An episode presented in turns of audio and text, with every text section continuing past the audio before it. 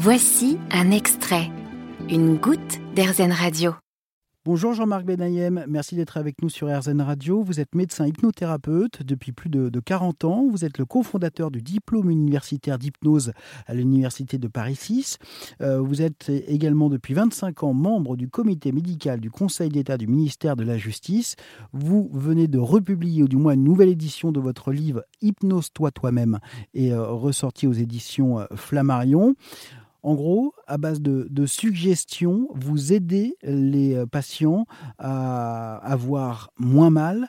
Euh, vous les aidez également contre les, addictions. Ces suggestions, euh, elles vous aident ou elles aident les patients à, reprendre le contrôle d'eux-mêmes?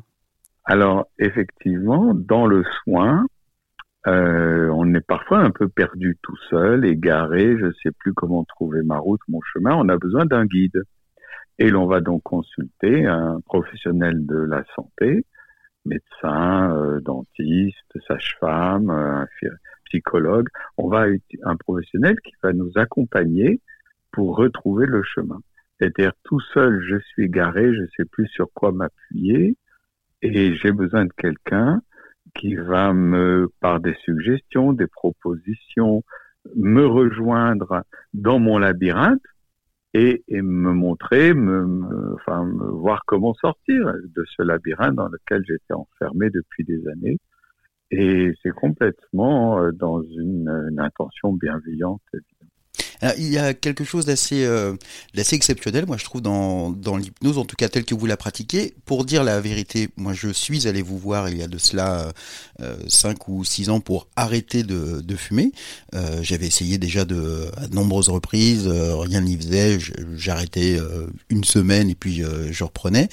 Et lorsque je me suis rendu à, votre, à votre cabinet, je ne savais absolument pas à quoi correspondait une séance d'hypnose. Moi je pensais que j'allais être endormi, que euh, euh, voilà, enfin, je, m'attendais à ce que je voyais dans les émissions télé, pour dire pour dire la vérité. Et ce qui m'a frappé, c'est le côté très naturel et concret du discours que vous tenez euh, à vos patients. Vous racontez vraiment des choses très concrètes. Vous nous aviez demandé de, de nous figurer notre, notre gorge, nos, nos poumons, notre, notre trachée, et vous nous racontiez des choses, oui, très, très concrète, de sentir l'air, en tout cas la fumée qui passe, et d'autres choses avec des exemples là aussi euh, très concrets, c'est par exemple, euh, vous aviez euh, raconté, bon bah vous avez passé une journée de travail pénible, harassante, vous avez envie de faire une pause, de vous faire du bien, et pourquoi pas se mettre un petit peu d'ammoniac et de, et de goudron dans les poumons? Oui, oui, c'est tout ce que vous venez de dire et est très fort puisque vous évoquez un certain nombre de propositions qui nous ramènent vers le corps. Et donc, ce, sera la, la, thérapie. Ce serait que la personne s'est égarée parce qu'elle s'est éloignée de son corps. Nous ne pouvons entrer dans des addictions que en faisant, que si nous parvenons à faire abstraction du corps. Alors qu'il est blessé, abîmé, fatigué, ben, endommagé. Euh, et donc la thérapie sera le chemin inverse. Pouvez-vous, monsieur, madame, re-rentrer, re-appartenir, redevenir juste un corps et vous sentirez aussitôt le réflexe de survie, c'est-à-dire l'instinct de conservation, se réactiver et vous éloigner de ce qui vous a fait du mal. Et ça nous montre aussi la particularité d'un être humain qui est tout à fait capable de s'éloigner de lui-même euh, et donc, il peut rentrer, bien sûr, dans des addictions, dans des délires psychiatriques. Il peut s'absenter de sa propre chair, de ses propres poumons. et, et, donc, la thérapie, ce sera, si vous retrouvez votre place, votre corps, vos sensations, eh bien, peut-être que vous retrouverez comment sortir de cette emprise.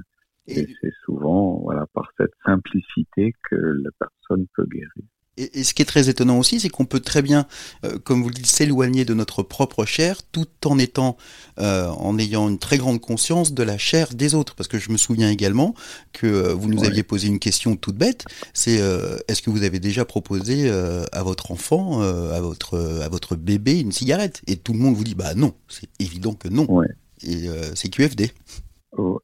Alors c'est un bel exemple ça m'arrive de le proposer de temps en temps. Lorsqu'une personne dit non mais quand même euh, vous exagérez, c'est un plaisir, c'est et ça m'arrive de dire à la personne très bien donc vous allez si vous avez des enfants évidemment vous allez leur en donner, vous n'allez pas les priver de ce plaisir. Et évidemment la personne dit oui non d'accord j'ai compris. En fait ça a une apparence de plaisir. Mais si j'en donne pas à mes enfants ou à des enfants c'est que je dois sentir que ça va pas avec la vie, quoi. Sinon, je leur donnerais, peu. Donc, ce serait ça la thérapie. Ce serait de dépasser l'apparence d'un, d'une substance, d'une sensation, voilà, de remède, de plaisir, de détente.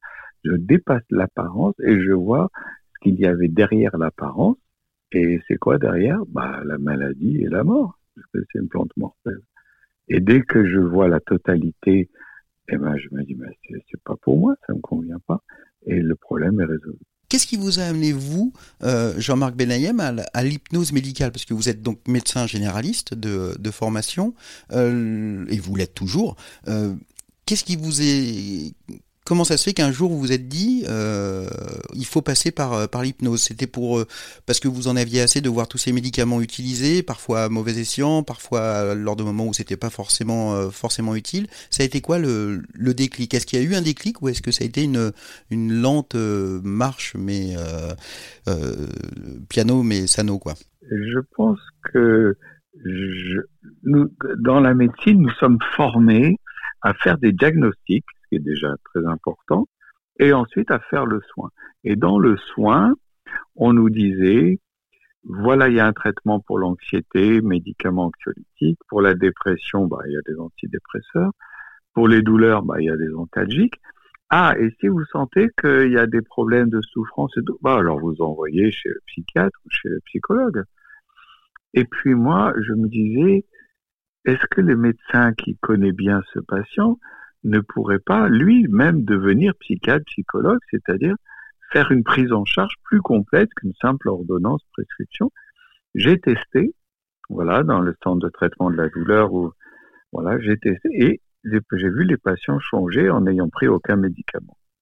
Alors je me suis dit, bah alors on a des ressources.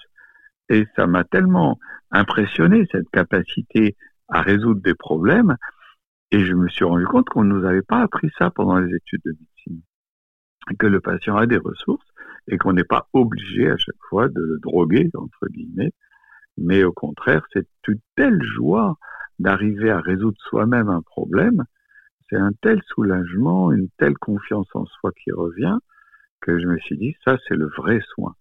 Le médicament, ça peut dépanner, évidemment, mais c'est pas le vrai soin. Le vrai soin, c'est que la personne puisse dépasser ses douleurs, ses peurs, ses souffrances et ça la renforce d'une manière impressionnante. Merci beaucoup Jean-Marc Benayem d'être intervenu sur les ondes d'Airzen Radio pour nous expliquer ce qu'est l'hypnose médicale.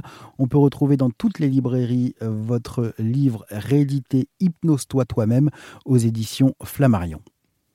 Vous avez aimé ce podcast Airzen? Vous allez adorer Airzen Radio en direct.